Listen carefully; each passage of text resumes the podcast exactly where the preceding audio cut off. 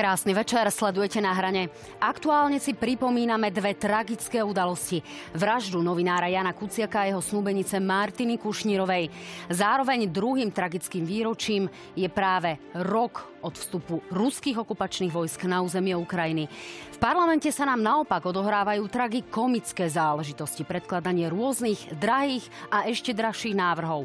No aj o tom sa dnes budem rozprávať s mojimi dnešnými hostiami Michalom Šipošom, predsedom poslaneckého klubu strany Oľano. Vítajte, pán Šipoš. Dobrý večer, ďakujem za pozvanie. A poslancom a podpredsedom hlasu Richardom Raším, zároveň bývalým ministrom zdravotníctva, to je pri dnešnej téme rásochy rovnako dôležité. Vítajte aj vy, pán Raši. Ďakujem pekne, príjemný večer všetkým všetkým. No a dámy a páni, dnes uvidíte aj exkluzívny prieskum agentúry ako špeciálne pre reláciu na hrane, kde sa dozviete, čo sú tie vaše priority, ktorými by sa poslanci mali zaoberať pred parlamentnými voľbami, ktoré, ktoré nás zatiaľ podľa všetkého čakajú 30. septembra všetky dôležité informácie a aj tento prieskum potom uvidíte na stránke Noviny.sk, sledujte aj Noviny Plus.sk, na hrane TV Joj ako facebookový profil, náš Instagram a naše podcasty. No a samozrejme v zápäti po relácii aj vaše odpovede, aj odpovede na vaše otázky prostredníctvom slajdu na www.joj.sk, ktoré budete môcť sledovať na Joj24 našej spravodajskej stanici. Páni, môžeme začať? Tak začneme tou eh, tragickou udalosťou, ktorá sa dotkla nás všetkých a pred eh, piatimi rokmi zmenila Slovensko. Je to vraždu, vražda Jana a Martiny. No a eh, bezprostredne po tomto výročí, pán Šipoš, váš stranický predseda Igor Matovič označí môjho kolegu Arpada Šoltesa za odpad. Ako jedného z významných slovenských novinárov. Je to niečo podobné, ako počúvame od práve Roberta Fica. Je toto normálne? Je toto v poriadku, pán Šipoš? Viete, treba si zobrať na nechcel, nechcel by som povedať, že na paška, ale treba si zobrať aj to, čo niektorí novinári stvárajú a ktoré veci robia, čo píšu.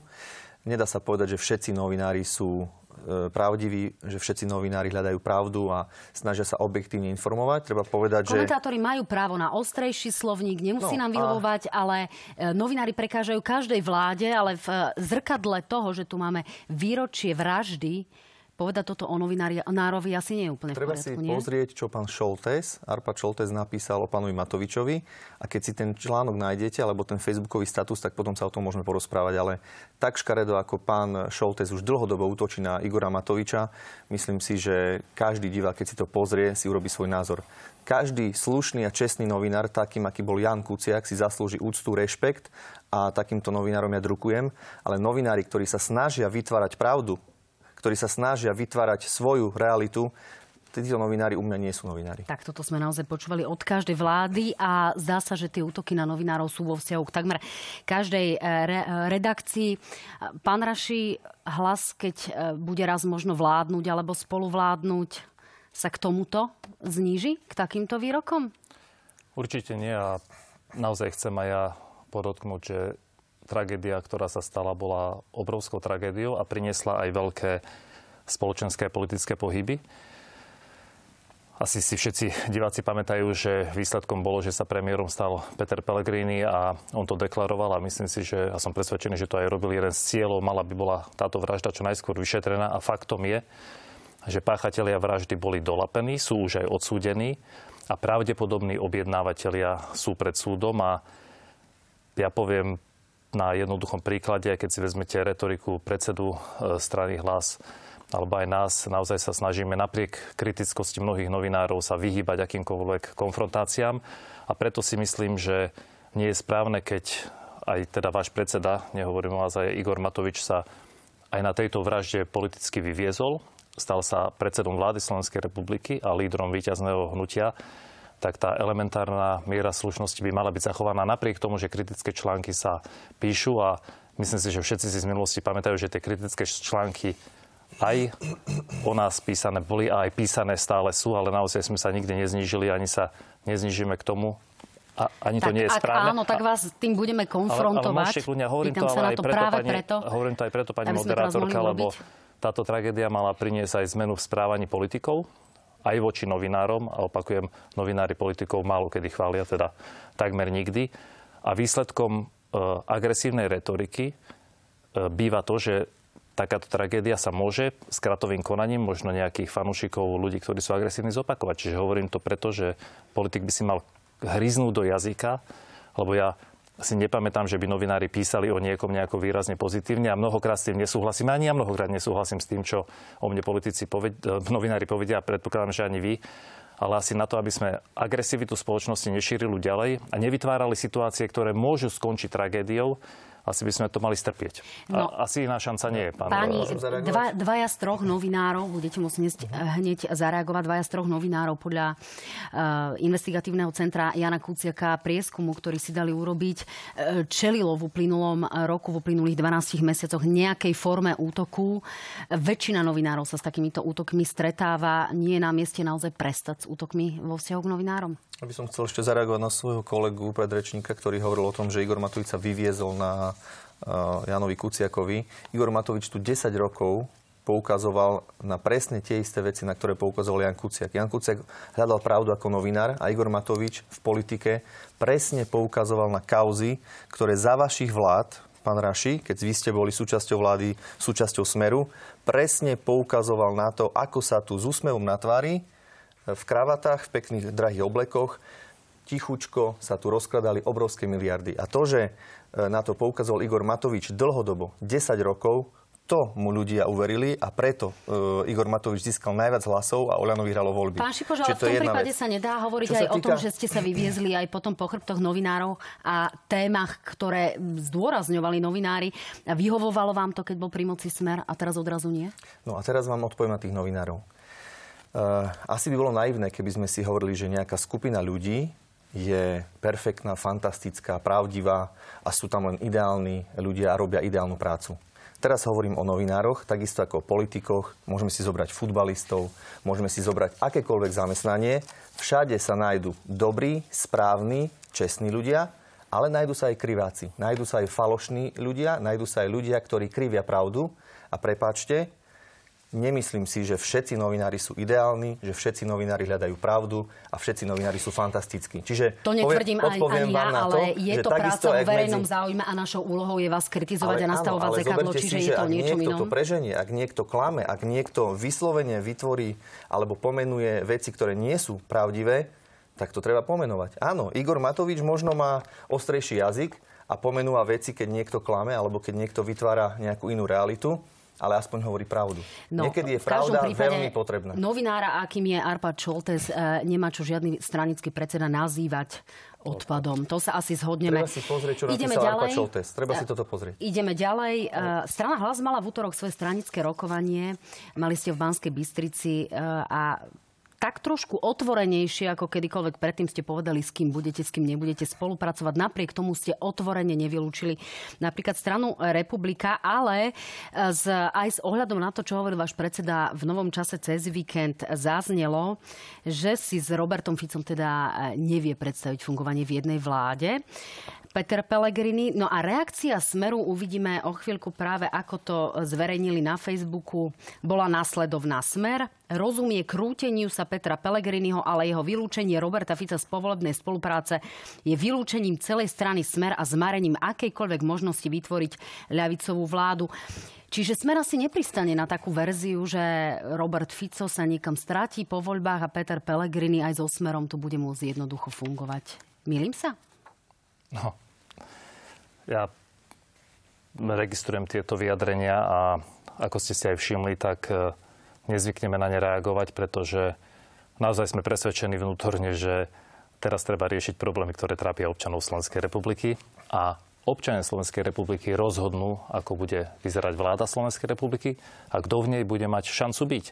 Čiže to, kto s kým bude. Peter Pellegrini sa vyjadril jasne a povedal to opakovane, nevie si predstaviť sedieť vo vláde e, s Robertom Ficom. Oficiálne sme vylúčili dve strany, je to strana Olano a strana e, ľudová strana Naše Slovensko. E, a naozaj považujem za férové nerobiť žiadne závery pred tým, ako prebehnú voľby, lebo voľby majú byť demokratické a ľudia rozhodnú, aká vláda bude. A na tom stanovisku, ktoré Peter Pellegrini dal, sa nič nemení. Je to jeho konzistentné stanovisko. A druhé, a druhé zásadné vyhlásenie aj z nášho stretnutia krajských a okresných predsedov takého malého zrošíreného predsedníctva v Banskej Bystrici je to, že pôjdeme do volieb samostatne, bez vytvárania akýchkoľvek koalícií. No, aby ste mi neušli od tých podstatných vecí, predsa len vy ste definitívne nevylúčili ani republiku. E, vy ste to zaobalili do nejakej nálepky fašisti. Pán váš, pre, váš pán predseda sa odvolával na výrok pána Zemana, ktorý hovorí o tom, že nie sú ani starí, ani noví fašisti, ale sú len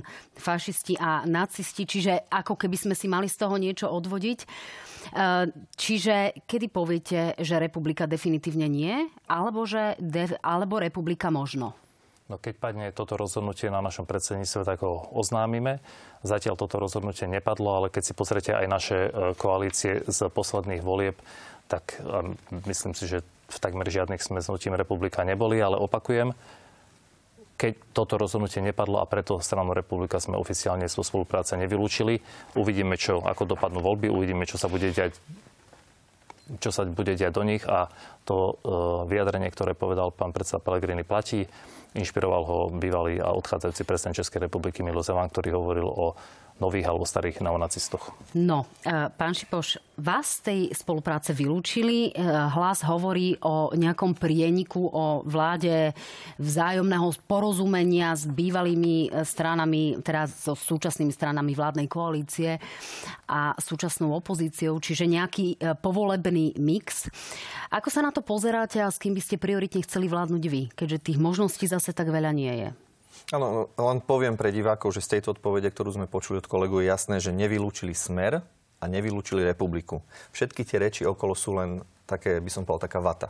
Teraz sa dostaneme k nám. E, to, že hlas vylúčil Oľano, nás to pobavilo, pretože my to vnímame ako otvorenie vykopávanie otvorených dverí. My sme od začiatku konzistentní a hovoríme, že či je to starý smer alebo nový smer, teda strana hlas, či sú to LSNS, stará LSNS, alebo teraz nová re- republika.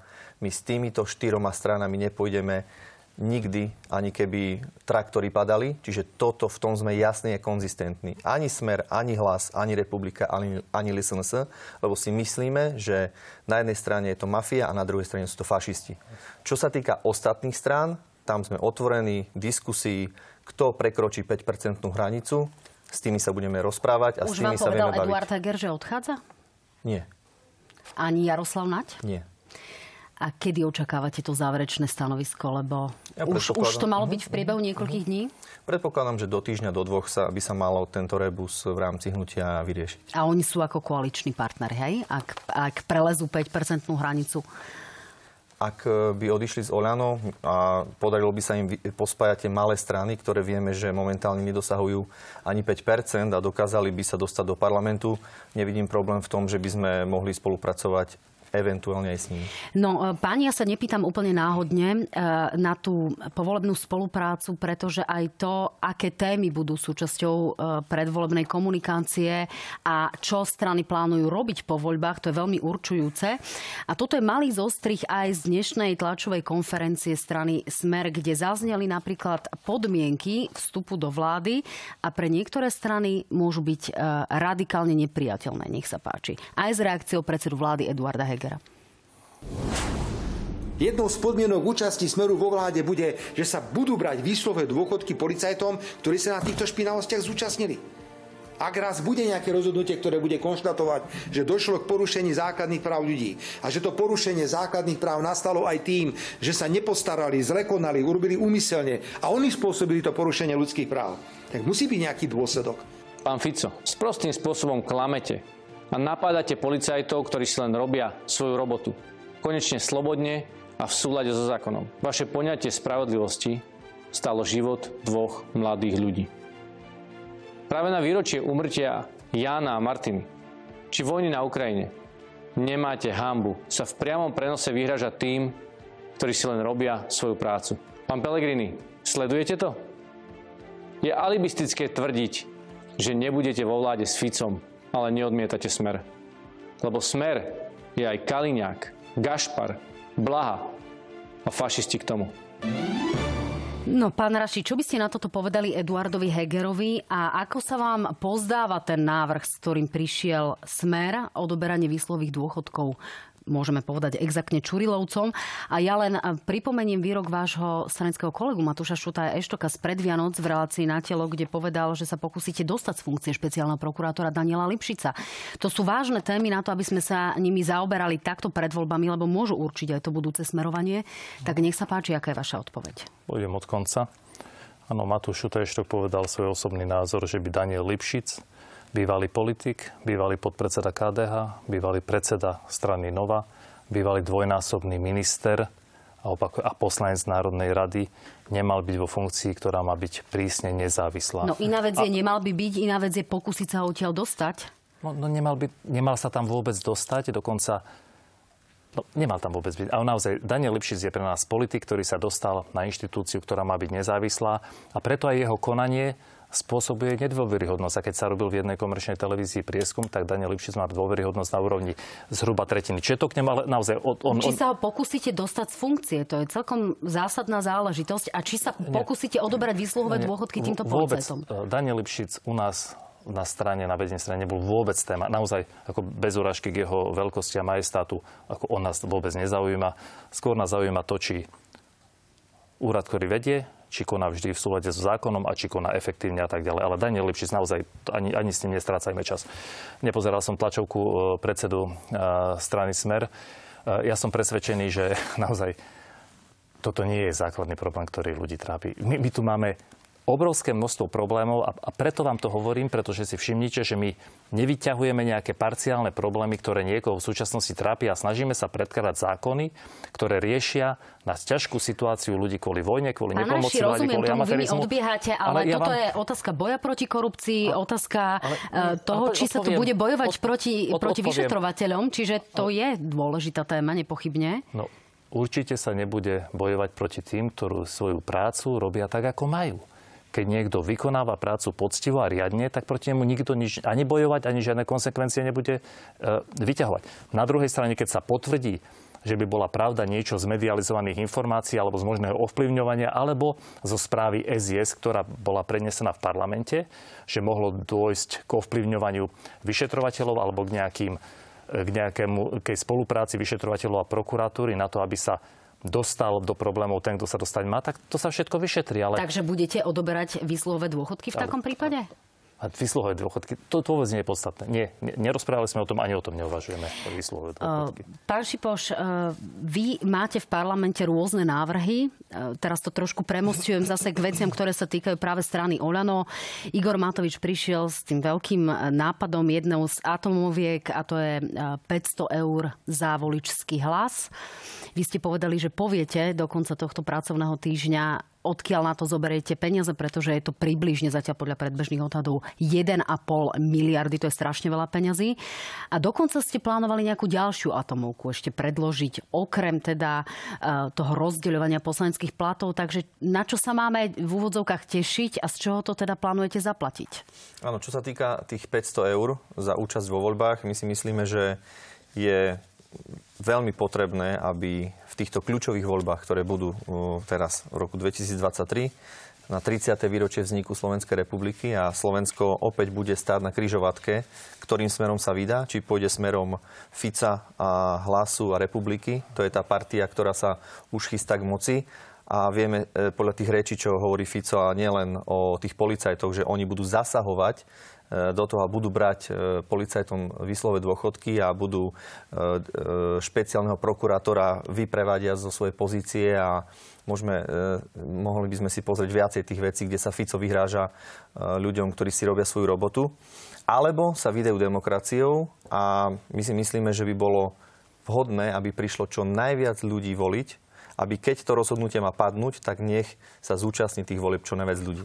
Čiže Samozrejme, vy budete platiť aj Ficovým voličom, voličom republiky, voličom Kotlebovcov napríklad? Každému voličovi, ktorý sa zúčastní volieb. Nemôžeme platiť ľuďom, ktorí by volili len názve. To no by bola a teraz tá mi povedzte, no bola by, otázka je, že či e, toto tiež nie je nejaká forma korupcie. A odpovedzte mi prosím vás, že odkiaľ na to budeme mať finančné prostriedky a či toto nie je naozaj vyhadzovanie finančných prostriedkov von oknom v čase, keď tá štátna kasa naozaj e, nemá na rozdávanie. A keď sa napríklad posúva valorizácia dôchodkov, na začiatok budúceho roka, namiesto toho, aby sme tým dôchodcom tie dôchodky vyplatili teraz. No vyššie. takto, my sme tým dôchodcom tie dôchodky vyplatili aj teraz, pretože tie dôchodky išli o 12% hore. Vyplatili sme minulý rok 13. 14. dôchodok. Vyplatili sme mimo dôchodkov len v roku 2022 naviac 750 miliónov Pán eur. Šipoš, z čoho to zaplatíte? No a teraz, a teraz prichádzame k tej otázke, čo sa týka toho 500 eurového návrhu. Zajtra o 10. máme tlačovku, takže vás týmto srdečne aj divákov pozývam. Môžete kľudne prísť e, medzi nás a tam presne k ten návrh divákom, ktorí zákona. nás teraz pozerajú a naozaj ich nie je málo, by sme sa mohli dozvedieť aj niečo viac? Dnes určite nie, zajtra to oznámime na tlačovej konferencii. Čo očakávate? Pán Raši, vy ste tu teraz e, niekoľko minút e, krútili hlavou. Áno, áno. Ja len teda načrtnem, že jeden z tých návrhov bol, a máte to tam niekde uvedené, že z toho, že nekradneme, to ste uvádzali v týchto návrhoch, preto, preto v, na, v niektorých svo, zo svojich atomoviek Igor Nie, nie, Matovič nie, hovorí o tom, že teda sa okrem iného budú dať preplatiť aj z toho, že táto to vláda nekradne. doplním, Čo sa týka všetkých návrhov, ktoré idú do parlamentu, či to bolo 200 eur na dieťa, pamätáte si tiež veľmi dobre, keď sme s tým prišli, tak sa čudovali, že kde 200 eur by ste dokázali nájsť na dieťa. Dnes je to realitou, dnes tých 200 eur chodí tým rodičom za to dieťa, či je to 140 eur znížený Dobre, bonus, to už sme 60 inde, to už sme inde. Nech sa páči, každý pán návrh Raši. vykryjeme tak, aby sme aj do príjmovej časti v rozpočte našli peniaze. To sa nemusíte bať. Tak, uvidíme zajtra. reakcia. Na základe toho, aká reálna pomoc e, chodila ľuďom za e, vlády, za tejto vlády pod vedením Olano, tak zrejme táto vláda zjavne kradla, lebo stále vravila, že na túto pomoc nemá peniaze. Z nášho pohľadu je 500 eur za účasť na voľbách volebnou korupciou. A chcem povedať, že tých 500 eur pri volebnej účasti, teda keby bola motivačnou, aby prišli voliť e, 4 milióny ľudí, tak by ten sumár bol 2 miliardy.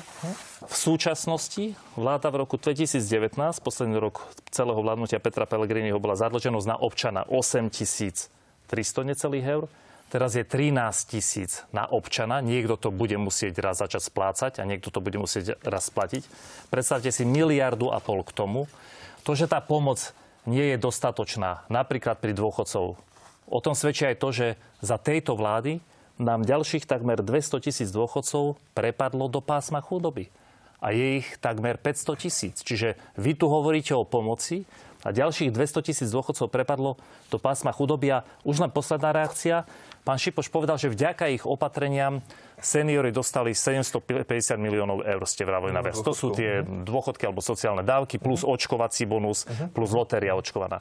No tak keby táto vláda nezrušila, keby táto vláda nezrušila schválený plnohodnotný 13. dôchodok, tak by seniory dostali miliardu a pol za, za túto vládu. Čiže Tak na to, pán Raši, to zase, aby sme boli Ho- nie, korektní. Ale buďme korektní, hovorím to preto, že 750 miliónov sa chváli táto vláda, mohli mať seniory mi- miliardu a pol. Čiže to je len niekoľko čísel. Ale, No, ale to hlavné, 500 mi- eur za účasť na voľbách. A, a, a čo chcete? A prečo, keď si tí ľudia zaslúžia Hovorím to preto, vy ste to pán Šipoš, povedali, že je to aj preto, že je 30 rokov od vzniku Slovenskej republiky a tí občania si tie peniaze zaslúžia. No tak, keď ich máme, tak ich dajme každému, však za 30. výročie, prečo by mali dostať peniaze iba tí, čo prídu voliť. Tak nech to dostane každý a nech volí sa tak, ako v demokratických krajinách má to byť slobodné rozhodnutie a má ísť voliť každý, kto môže. A keď vy hovoríte, že týmito peniazmi prídu voliť aj tí, ktorí by možno voliť ináč nešli a nebudú voliť napríklad hlas, tak to je čistá volebná korupcia. Čistá a, a iné krajiny takéto mechanizmy a ešte aj pri takejto kritickej dobe, keď tie peniaze môžu ísť do zdravotníctva, na seniorov, na rodiny s deťmi, toto žiadna krajina okrem nás Tak, eh, takúto korupciu nepoužíva. Pán Raši, ešte raz si to vysvetlíme, že keď chceme, aby rozhodolo, však sme demokratia, chceme, aby rozhodlo čo najväčšie spektrum ľudí na Slovensku, tak môžeme ich motivovať. Kupovať? Motivovať. Ale- My nejdeme kupovať voličov, pre, eh, voličov Oľano. My ideme motivovať ľudí, aby sa čo najviac ľudí zapojilo do volieb, aby tie voľby boli legitímne. Čím viac ľudí sa zúčastní, tým je to viacej legitímne. No. A my nebudeme pozerať, kto koho volí. pres- Možno môžu kľudne voliť aj vás. presvedčujeme ich Možno, argumentami. Pozrite sa, áno, poslanec, však argumenty ho- budú. ale- možno budú ľudia Čiže voliť vás argument viac. je 500 budete, eur. mať viacej, budete mať viacej a, voličov. A kto, viacej kto príde za 500 eur voliť? To, je- to je, kto- Ale aký- ja neviem, kto príde. A, a prečo by nemohli zvoliť ľudia, pretože chcú? Ale však môžu. A prečo im to nevysvetlíme? Ale pozrite sa, prečo tí- si nesadneme a prečo im to nevysvetlíme? Pozrite, tí, ktorí chcú, nemusia si zobrať tých 500 eur. Kľudne, keď im príde tá poukážka, môžu Tak roztrhnúť do zase buďme realisti. Buďme ale zareagujem teraz na, na pána Rašiho, ktorý hovorí, že ako sa tu zadlžilo, aký máme verejný dlh a tak ďalej. Tak treba si samozrejme povedať, neviem, či ste si všimli, ale uh, odkedy sme nastúpili k moci, naša vláda od prvého dňa sme dostali do Vienka obrovskú pandémiu COVID, kde, a to nebolo len na Slovensku, a boli to všetky krajiny. štáty, To iné je krajiny. Potrebovali sme nasadiť opatrenia, potrebovali sme masívne testovať ľudí, potrebovali sme očkovacie látky, potrebovali sme, aby ľudia sa nestretávali. Potrebovali sme vtedy aj pomoc opozície, aj od vás, aby sme spoločne jednotne previedli ľudí cez tú Pán ťažkú pandémiu. Tá, Ale prepačte, poznámka smerovala a tá otázka smerovala hlavne k tomu, či to nie je plýtvanie v situácii, keď tu naozaj máme No, akutný problém s ja matkami samoživiteľkami Ja vám a rodičmi s postihnutými deťmi Ja a podobne. Len tu si treba povedať, že mali sme obrovskú e, pandémiu, kde sme museli zatvárať podniky, museli sme obmedzovať ľudí, aby sa ten vírus nešidl. Tam boli obrovské peniaze, išli do Kurzarbeitu, aby sme zachovali nezamestnanosť. To boli Pot- európske. Potom sme, ale aj naše, potom sme mali obrovskú infláciu, veľmi dobre si to pamätáte, ako tá inflácia išla hore. Potom sme tu mali vojnu na Ukrajine, mali sme tu utečeneckú krízu, potom tu máme hospodárskú, krí- e, e, energetickú krízu, čiže tieto všetky krízy, ktoré sa prevalili v rámci Ale nášho ako to volebného súvisí s obdobia... 500 eurami pre nie, voliča? nie, To nie, naozaj hovorím- nerozumiem, pán Šipoš, teraz ja teraz, úprimne. Ja teraz hovorím na to zadlženie, aby som vysvetlil, prečo ten štátny dlh išiel hore, ale odpoviem aj na aj B. My sme počas e, ministrovania e, financí Igora Matoviča požičali sme si 10 miliard na splácanie verejného štátneho dlhu za 0% úrok a len tam sme pri dnešných úrokoch ušetrili 4 miliardy. Čiže ten dlh štátny náš sa teraz veľmi dobre spláca, spláca za veľmi výhodných podmienok. A teraz prídem k tým 500 eurám, čo hovoríte. Každý jeden o tomto návrh, aj tu na kolega, ktorý teraz povedal, že oni schválili vlastne 13. dôchodky pre dôchodcov a my sme to zrušili. No ale pán Raši, kedy boli schválené tie dôchodky?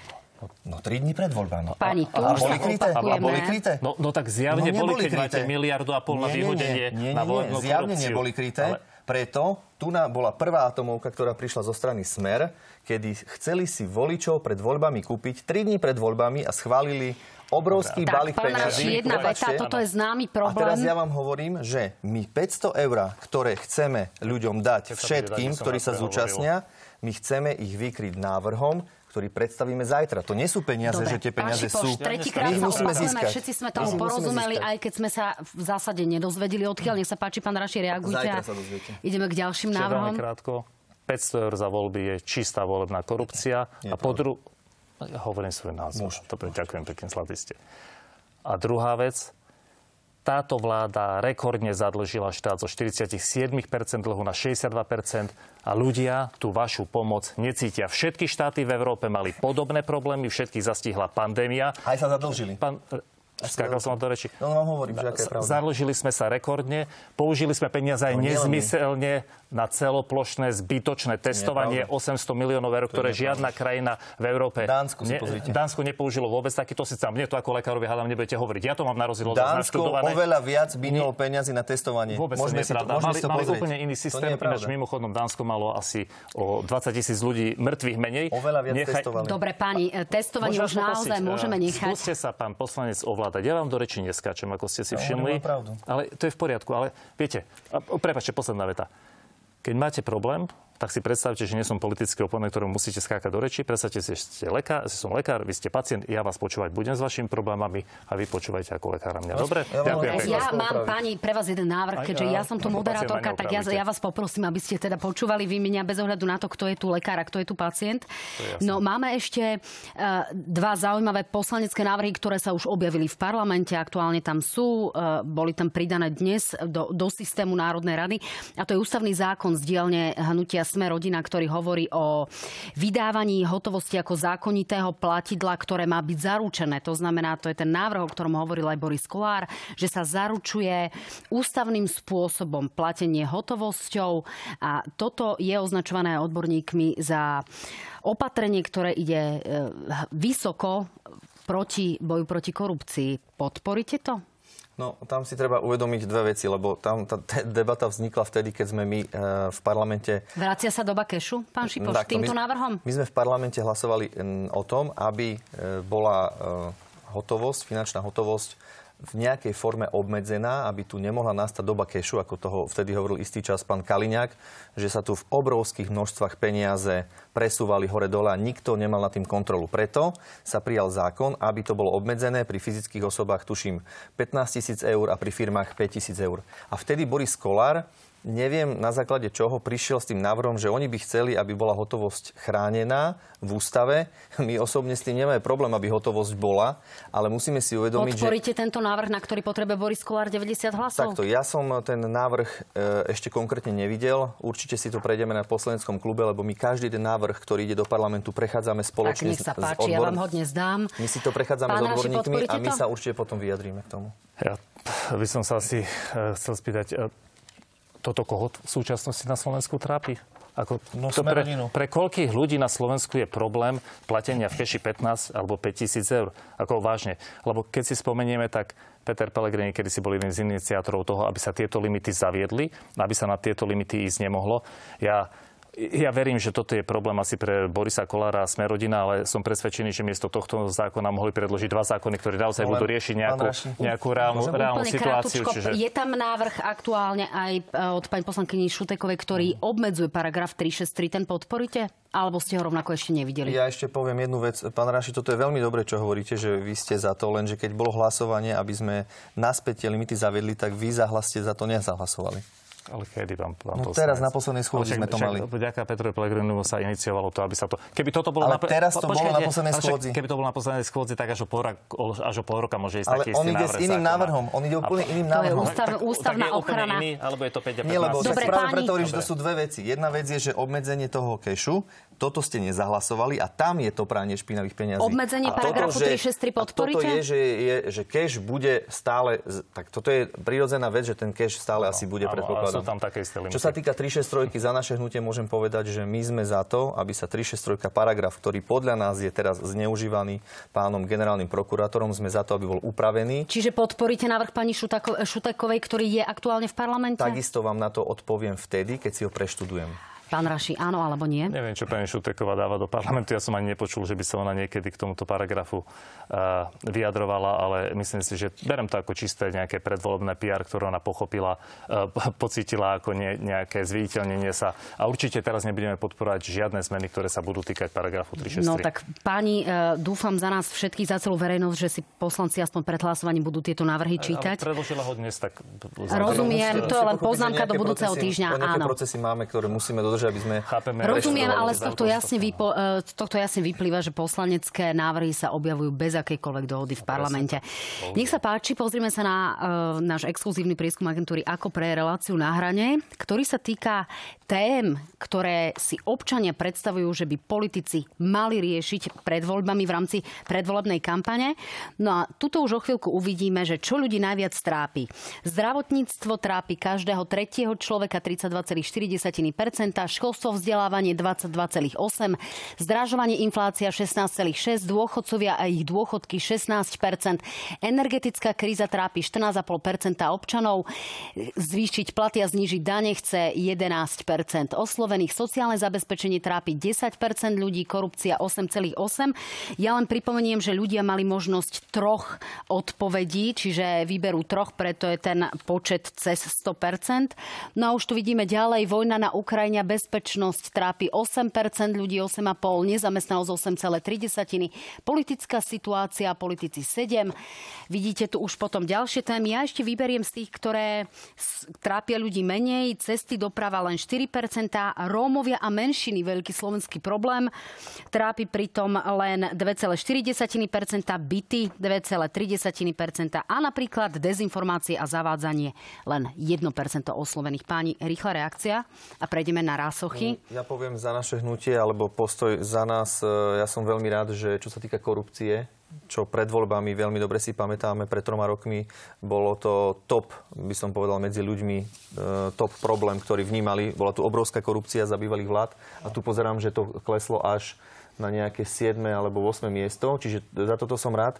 Samozrejme, že určite musíme zabrať v tých veciach, ako je zdravotníctvo, školstvo, vzdelávanie. Tam máme obrovský deficit, ale musíme si uvedomiť, že napríklad také zdravotníctvo, to sa nedá vybudovať za jeden, za dva roky. Tam máme obrovský dlhý deficit či sa týka opravy, rekonštrukcie alebo výstavby nových nemocníc, o tom sa ešte predpokladám budeme rozprávať, ale na druhej strane vzdelávanie lekárov, personálu, odmeňovanie lekárov. Tam zase si myslím, že sme urobili kus dobrej práce, že sme odmenili a teda platy lekárov sú už na úrovni vyššie ako v Českej republike, ale čo si ja osobne vážim je, že sme mysleli aj na ďalších 25 zamestnaní v rámci zdravotníctva, ale hovorím, tam ešte stále je čo dobiehať, Pán pretože čo sme bude vašou zaspali. prioritou pred voľbami? A tak zdravotníctvo, školstvo, samozrejme zdražovanie, inflácia, seniory musia byť prioritami tak, ako to cítia občania, ale chcem povedať jednu vážnu vec. No, po tri aj niečo rokoch vládnutia a zdravotníctvo bolo čisto v gestii Orano, to zdravotníctvo cíti ľudia ako najväčší problém aj preto, lebo mali sme tu takmer štrajk a odchod lekárov. Máme tu problém s ambulantnými lekármi, ktorí majú zmluvy iba do konca februára. Máme tu problém s nedostatkom bežných liekov na chronické ochorenia, ale aj z liekov, liekov na deti, e, pre, na horúčku, e, antibiotika. Čiže po troch, vy ste vždy zdravotníctvo kritizovali a výsledkom vašej práce je, že na poslednú chvíľu všetko riešite a máme tu neustálu permanentnú krízu v zdravotníctve s obmedzením základných potrieb našich pacientov. A, a vykrikovanie, že budú lieky zadarmo. No lieky už nie sú a tie, čo sú, sú s doplatkami a pacienti nedostávajú poisťovne nič, lebo tie najlacnejšie alternatívy nie sú. Ambulantní lekári, problém sa k nimi dostať, začali vyberať poplatky. Čiže vy ste tomu zdravotníctvu, ktoré potrebuje naozaj veľké investície, skoro dali smrteľnú ranu a teraz to, ide do, a teraz to idete dokončiť s plánom obnovy, kde ohrozujete vyčlenenú viac ako miliardu, že do našich nemocníc na ich rekonštrukciu vôbec nedôjde, lebo váš minister zdravotníctva a kritizuje ho jeho predchodca Marek Krajčí, nerobí dosť preto, aby sa napríklad štátne nemocnice dostávali. Je zrelý vyzerá... pán Lengvarský na odchod z funkcie? No, uh, odpoviem, ale hneď teraz musím zareagovať, pán Raši, na vás. Uh, Kedy podľa vás na Slovensku vznikol problém v zdravotníctve? No, teraz, posledné 3 roky? Ale každá krajina má problém zdravotníctva. Ale nie na Slovensku, ja hovorím na Slovensku. Kedy podľa vás vznikli problémy no, zdravotníctva? Takýto ako teraz historicky nebol. nebol. Áno, Zdravotníctvo hist... bolo super u nás, to tak? Opa- takto, počúvajte s porozumením. Hm? Takýto problém ako za vašej vlády historicky nebol. Podobný bol za vlády Ivety Radičovej a predtým za vlády čiže, Mikuláša Zurindu. Čiže, čiže vám sa áno, podarilo áno, uh-huh. problematický rezort čiže dostať do úplných koncov. Čiže zdravotníctvo bolo v problémoch len keď bol Zurinda, Radičova a my. No, Vy keď ste boli, bolo Páni, perfektné. musíme to rozumiem, skrátiť. Rozumiem, Stihneme rozumiem, dostávať rásochy. To je vážna kľúčová Nie. záležitosť. Nie, nie. Verejná súťaž na projekt novej fakultnej nemocnice Rásochy je z roku 1960 69. Takýto starý problém sú rásochy a my zdá sa, že môžeme prísť naozaj o, o veľké milióny. Pán Šipoš, zachránime tie peniaze? Ja vám chcem dopovedať, ale len dopoviem myšlienku, prečo som sa tu pýtal pána Rašiho. Máme 3 minúty do konca, preto vás poprosím, aby to bolo rokov rýchle. sme tu mali vládu Smeru, ktoré vidíme, v akom stave nechali zdravotníctvo. V Košiciach vedia, v Košiciach vedia, kto bol Paška a Raši, tá dvojička. Veľmi dobre vedia. Blanár veľmi dobre, už je jeho e, človek, ktorý robil na župe, už je Prídeme o peniaze za rásochy? Skáčete mi teraz vy do reči, pán Pán Šipoš, prídeme o peniaze za rásochy? Neurobím, e, o tie peniaze neprídeme. Aha, Čo sa týka... Tak zase mi skáčete do reči. Pardon. Čo sa týka e, peňazí, ak sa nestihne projekt Rásoch v rámci plánu obnovy, tak sa to bude musieť stihnúť v rámci buď štátnych peňazí, z rozpočtu alebo z, Európe, e, z európskych peňazí.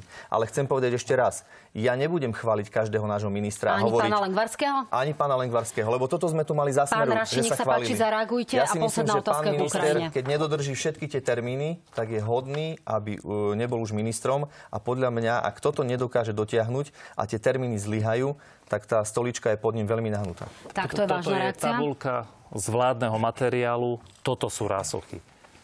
Keby tu boli zelené bodky, znamená, že sa stíha. Nič sa nestíha. Ani projekt, ani verejné obstarávanie. Doteraz nie je jasné, koľko lôžok bude, však prednedávno to bolo 600, teraz 800.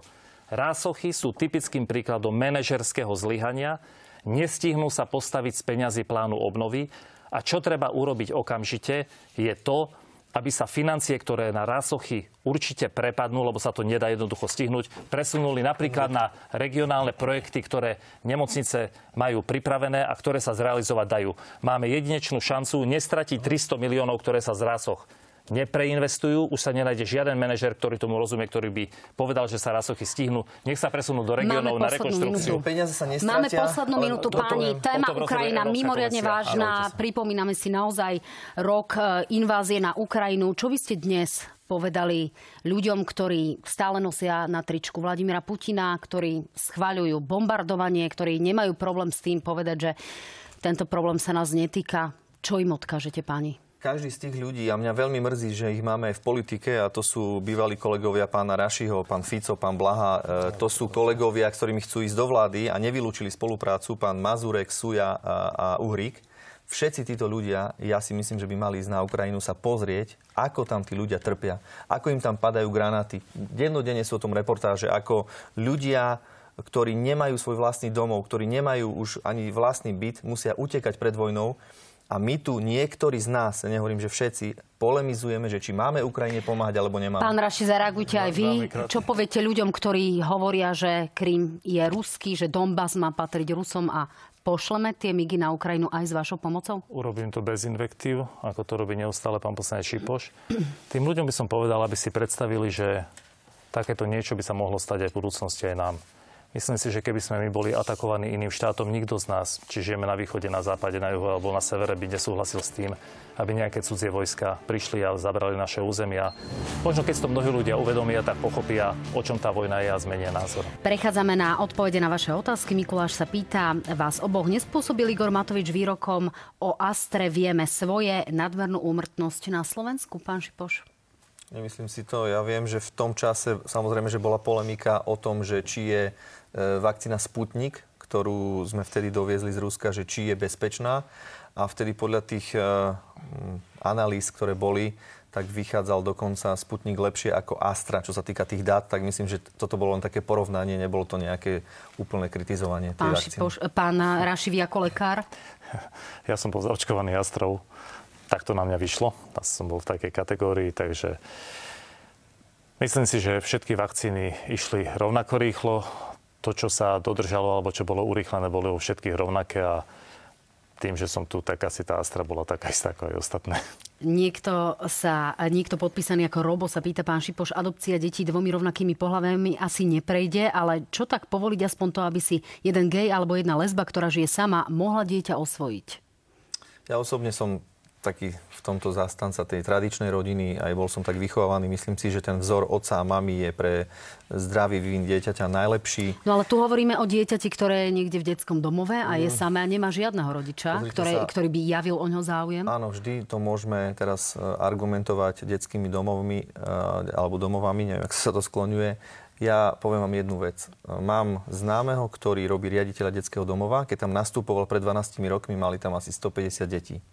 On zaviedol systém profesionálnych rodičov. Dnes ten detský domov nemá žiadnych zamestnancov, nie je to klasický detský domov, ale všetky deti, ktoré tam boli, sú v profesionálnych rodinách a on v podstate už len analizuje, ako tie rodiny sa starajú o tie deti a nové deti, ktoré prichádzajú, tak už má pre nich pripravené nové rodiny. Čiže osobne za seba poviem, že pre mňa ten uh, prirodzený model otec, mama, muž, žena je najlepší pre vývoj dieťaťa.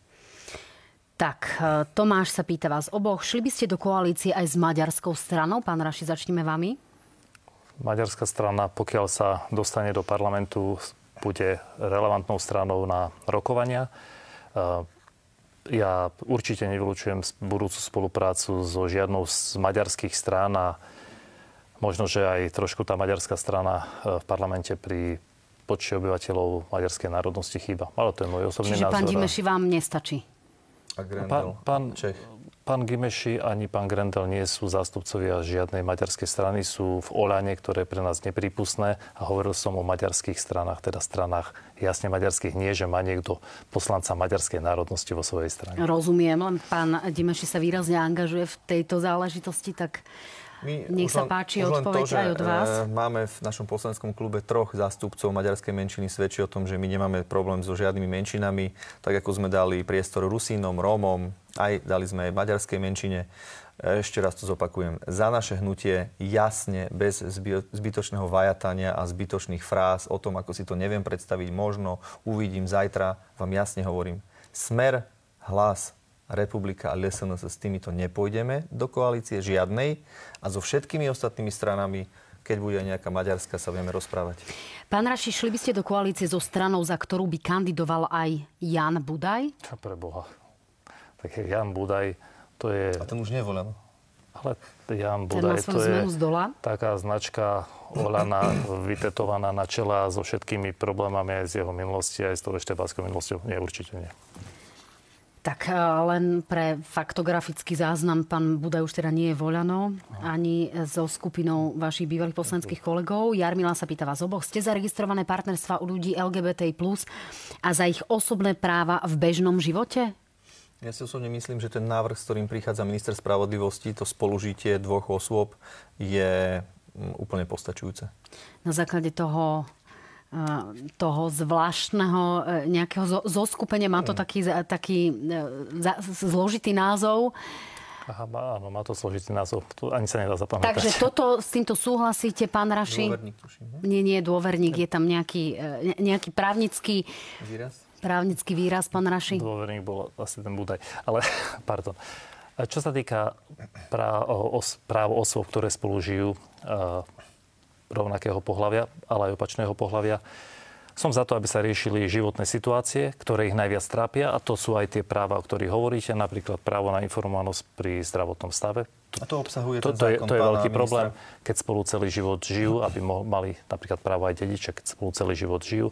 A na to, aby sa nevytvárala kontroverzia, zdôrazňujem aj to, že tieto problémy majú osoby rovnakého pohľavia, ale aj osoby opačného pohľavia, ktoré spolu žijú. Čiže nech sa to riešia, nech sa riešia životné situácia a nech sa riešia tak, aby sa nevyvolávali zbytočné vášne. Každý posun v tomto je pozitívnym krokom. Opäť len pripomeniem, že bol kritizovaný tento návrh za to, že je nedostatočný. Denis sa pýta vás oboch. Podporíte opätovnú kandidatúru Zuzany Čaputovej na post prezidentky Slovenskej republiky? Mm, zatiaľ sme sa my v našom hnutí o prezidentských voľbách nerozprávali, ale myslím si, že si počkáme na to, keď príde ten čas, ale nevidím Váš momentálne... predseda už povedal, že nie, čiže je reálne, to aj váš názor? Nevidím reálne, že by sme podporovali Zuzanu Čaputovú momentálne. My sme sa v strane hlas na vedení o voľbách takisto nerozprávali. Napriek tomu, že sa chováme k pani prezidentke slušne, sme k mnohým jej krokom výrazne kritickí, takže momentálne je to otvorená téma, ale môj osobný postoj je, že si to úplne neviem predstaviť. No už dnes avizoval kandidatúru aj Štefan Harabín. Ach, Ten, čo dostal tú pokutu, lebo mali zle financovanie? Čo tam celý zákon porušili a vš- nevedeli e, doložiť tých darcov? Takže sa odpovede dedikujem, že Štefan Harabin asi nie. To nemyslíte vážne, že sa to pýtate? Nie, ja teda len pripomínam, že kandiduje, takže môj názor tu naozaj nie nie je dôležitý otázka pre oboch od vláda. Kedy budú hoaxy trestným činom, ako a za čo sa budú, ako a za čo sa budú posudzovať? Čiže ako ich budú posudzovať? No, hoax je vždy problém a poviem to trošku inak. Ja som zásadne proti tomu, aby sa šírili hoaxy. A, a hovorím to a teraz z tej pozície lekára, lebo hoax môže urobiť niekedy aj problém zdravotný, pretože máme situácie, keď ľudia uverili e, nepravdám, napríklad o liečení onkologických ochorení, uverili im a potom zobrali. To je to známe pitie sava? No, no napríklad. Ale aj mnohé ďalšie, že pacienti nešli na onkologickú liečbu, ktorá bola jasná, alebo respektíve oskúšaná a potvrdená, že účinkuje, lebo uverili takýmto šarlatánom. E, čiže nie som proti tomu, aby sa naozaj hoaxi aj, aj odstraňovali. Dôležité je, kto bude ten, kto ich posudzuje, aby sa nám nestalo, že naozaj sa z toho stane nejaká téma presadzovania názoru. Hej. Čiže skôr vidím problém, kto má byť tá autorita, ktorá by bola rešpektovaná. A ktorá, trestať? Ktorá... Trestať šírenie hoaxov? A viete, hoaxy, keď sa šíria, tak aj v iných štátoch sú uh, venované teda sú e, buď účty rušené, alebo sú nejako obmedzované. Ja neviem o tom, ako by sme ich trestali. Peter, ako, ako? To je veľmi citlivá vec, pretože na jednej strane vidíme, že sú rozšírené uh, tie dezinformácie a veľa ľudí podľahlo tým hoaxom a vidíme to, že na Slovensku podľa tých analýz a dát, ktoré máme, že veľká väčšina ľudí verí práve týmto konšpirátorom a rôznym tým dezinformáciám, dezinfowebom. Na druhej strane, ak by sme to zakázali, tu je presne tá otázka, čo robil kolega, že kto to... Chutí. Zakázané ovocie chutí ešte viac. Kto to má posúdiť? Kto má byť tá autorita? No, Aj keď my sme... to posudzoval napríklad Áno, Národný bezpečnostný áno, áno, úrad a poslanci zákon- nepredlžili taký- toto áno, opatrenie. Taký zákon sme mali v parlamente, bohužiaľ neprešiel, my sme ho podporili. Takže treba sa pýtať tých kolegov, ktorí to nepodporili a ktorí nehlasovali za. Eva sa pýta vás oboch, kedy sa znížia alebo zrušia tresty u užívateľov drog a pestovateľov marihuany pre medicínske účely.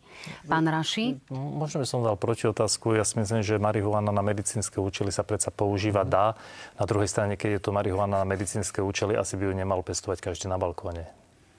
Myslím, myslím si, že čo sa týka uh, to, tej úpravy tých sadzieb, uh, aj v tomto volebnom období sme urobili nejaké korekcie, aby tie tresty neboli až také obrovské. Ale myslím si, že aj tie skúsenosti z tých krajín, kde tá marihuana je benevolentnejšie posudzovaná, či už, si, či už to Česká republika alebo krajiny ďalej na západ, podľa mojich informácií majú s tým obrovské problémy spoločnosť, rodičia, deti, polícia. Pretože vy, keď začnete povoľovať e, tie drogy, vidíme, čo sa deje aj na Slovensku v rámci alkoholu, keďže my tu máme takú tradíciu dlhodobo, že ten alkohol sa prirodzene pije, od mala sa tým, s tým deti stretávajú a myslím si, že ten alkohol robí tiež veľkú neplechu v našej spoločnosti. Čiže ja by som bol veľmi opatrný pri nejakej benevolentnosti a teraz e, tie drogy povoľovať. A na druhej strane zase malo by to byť posudzované takou mierou, aby fakt e, trojnásobný vrah nemal nižší trest ako človek, ktorý si zapálí nejakú Toto je rozdiel, že e, posudzovanie na medicínske účely uvidíme, ako v parlamente Medicínske, dopadne novela no. trestného zákona, ktorá sa aj týmto má zaoberať. Poďme ďalej. E, opäť otázka pre oboch. Kde je vaša červená čiara pri použití paragrafu 363 generálnym prokurátorom a Marošom Žilinkom, pán Raši? Ja som povedal aj v, priamo v relácii, že momentálne nevidím dôvod na to, aby sa paragraf menil a už nie v tomto predvolebnom hektickom období. Keď sa odborníci rozhodnú, keď to zanalizujú, keď poukážu, poukážu na to, že niečo treba meniť, tak nie je to odborný návrh, ale zatiaľ sú to poslanecké návrhy a ja si myslím, že zatiaľ, a už určite nie v predvolebnom období, nie je čas na to ani téma, aby sa e, riešil paragraf 363. Využíme toto obdobie na to, aby sme prinášali konkrétne riešenia a pomoc ľuďom. Červená Tu čiara? nás stojíme na, na, druhom, na druhej strane rieky. E, My sme niekoľkokrát podávali návrh do parlamentu, aby ten paragraf 363 bol upravený. Bohužiaľ nenašlo sa dosť e, poslancov na to, aby ten zákon prešiel. E, Tak ako to hovoril pán Žilinka, generálny prokurátor na vypočúvaní, ten paragraf 363 nám robí šarapatu. Bohužiaľ teraz veľakrát ho využil práve pri vysoko vplyvných a známych politicky exponovaných ľuďoch, čo vyvoláva obrovskú vôľu nedôvery voči tomu používaniu. A osobne si myslím, že takto by ten paragraf nemal byť zneužívaný. Opäť e, otázka pre vás, pán Raši. Ako sa zachová strana hlas, ak bude pri moci a smer v opozícii voči ich trestným, závažným obvineniam? No, tak ako som opäť povedal aj v relácii, pokiaľ je niekto obvinený na základe faktov, dôkazov a bude aj odsúdený, tak to budeme rešpektovať. Ale zároveň dodávam, keď sa preukáže to, na čo prvá, a to hovorím, poukázala správa SIS, ktorá teda nie je v rukách opozície, že dojde k manipulovaniu, ovplyvňovaniu svetkov a núteniu, tak to sa jednoducho musí odstrániť. Čiže padne komu padne, ale nie, aby niekto padol účelovo. Teraz mi snáď dámy odpustia, ale aby sme to stihli, spojím tri otázky e, od Alenky. Ako pomôžete osamelým ľuďom, ktorí žijú z minimálnej mzdy? Ako pomôžete dôchodcom s minimálnym dôchodkom? A ako pomôžete ľuďom zo ZTP s invalidným dôchodkom? sme- Čiže minimálne dôchodky, ZTP dôchodky a osamelé matky. Všetky dôchodky a všetky sociálne dávky, keď tak v zrýchlosti to poviem, počas našej vlády stúpli, e, boli zvýšené, boli zavedené aj niektoré nové, e, či už môžem spomenúť tehotenský príspevok, alebo pre, pre tie dôchodky, ktoré sme teraz rozmrazovali, tie minimálne. Čiže snažili sme sa v rámci možnosti štátneho rozpočtu pomáhať aj tým najzraniteľnejším, aj tým, ktorí majú tie dávky e, veľmi nízke. Takže určite, ak bude ďalšia možnosť a uvidíme na to priestor, budeme podporovať týchto ľudí naďalej. Ešte aj do volieb? Ak to bude uh, časovo možné a samozrejme nájdeme krytie, tak určite áno. Pán Raši... Krátka reakcia. Naozaj poslaneckým návrhom hlasu boli minimálne dôchodky rozmrazené, čiže tento problém by mal byť vyriešený. Čo sa týka ZTP dôchodcov, tak uh, asi to najspravodlivejšie bude, keď budú opatrenia voči starobným dôchodcom korelovať aj k opatreniam ZTP dôchodcom, lebo je to tiež významná skupina, ktorá nedosahuje parameter starobného dôchodcu a osamelé matky naozaj len návrh zákona, keď nám nejaká skupina vypadne zo sociálnej pomoci, novela návrhu zákona na to, aby sa im jednoducho pomohlo iba financiami. Katka sa pýta vás oboch, ako ste spokojní so stavom zdravotníctva za posledné dva roky, čo je nové a čo ešte treba zmeniť, pán Raši? No, ja som povedala, aj občania to vyhodnotili ako jednu z oblastí, teda prvú oblasť, ktorá ich najviac trápi. Naozaj za posledné dva roky sme boli svedkami e, kumulácie napätia. Prekonala sa pandémia s rekordným počtom úmrtím a na to prišiel štrajk lekárov, ktorý sa zažehnal v poslednej chvíli. Ambulantný sektor, teraz máme problém s bežnými liekmi, máme problém s plánom obnovy. Sú to všetko problémy, ktoré sa týkajú posledných dvoch rokov a preto si myslím, a tu môžem použiť naozaj slova aj vášho bývalého ministra zdravotníctva, že to zdravotníctvo nie je manažované dobre a sa urobili mnohé chyby.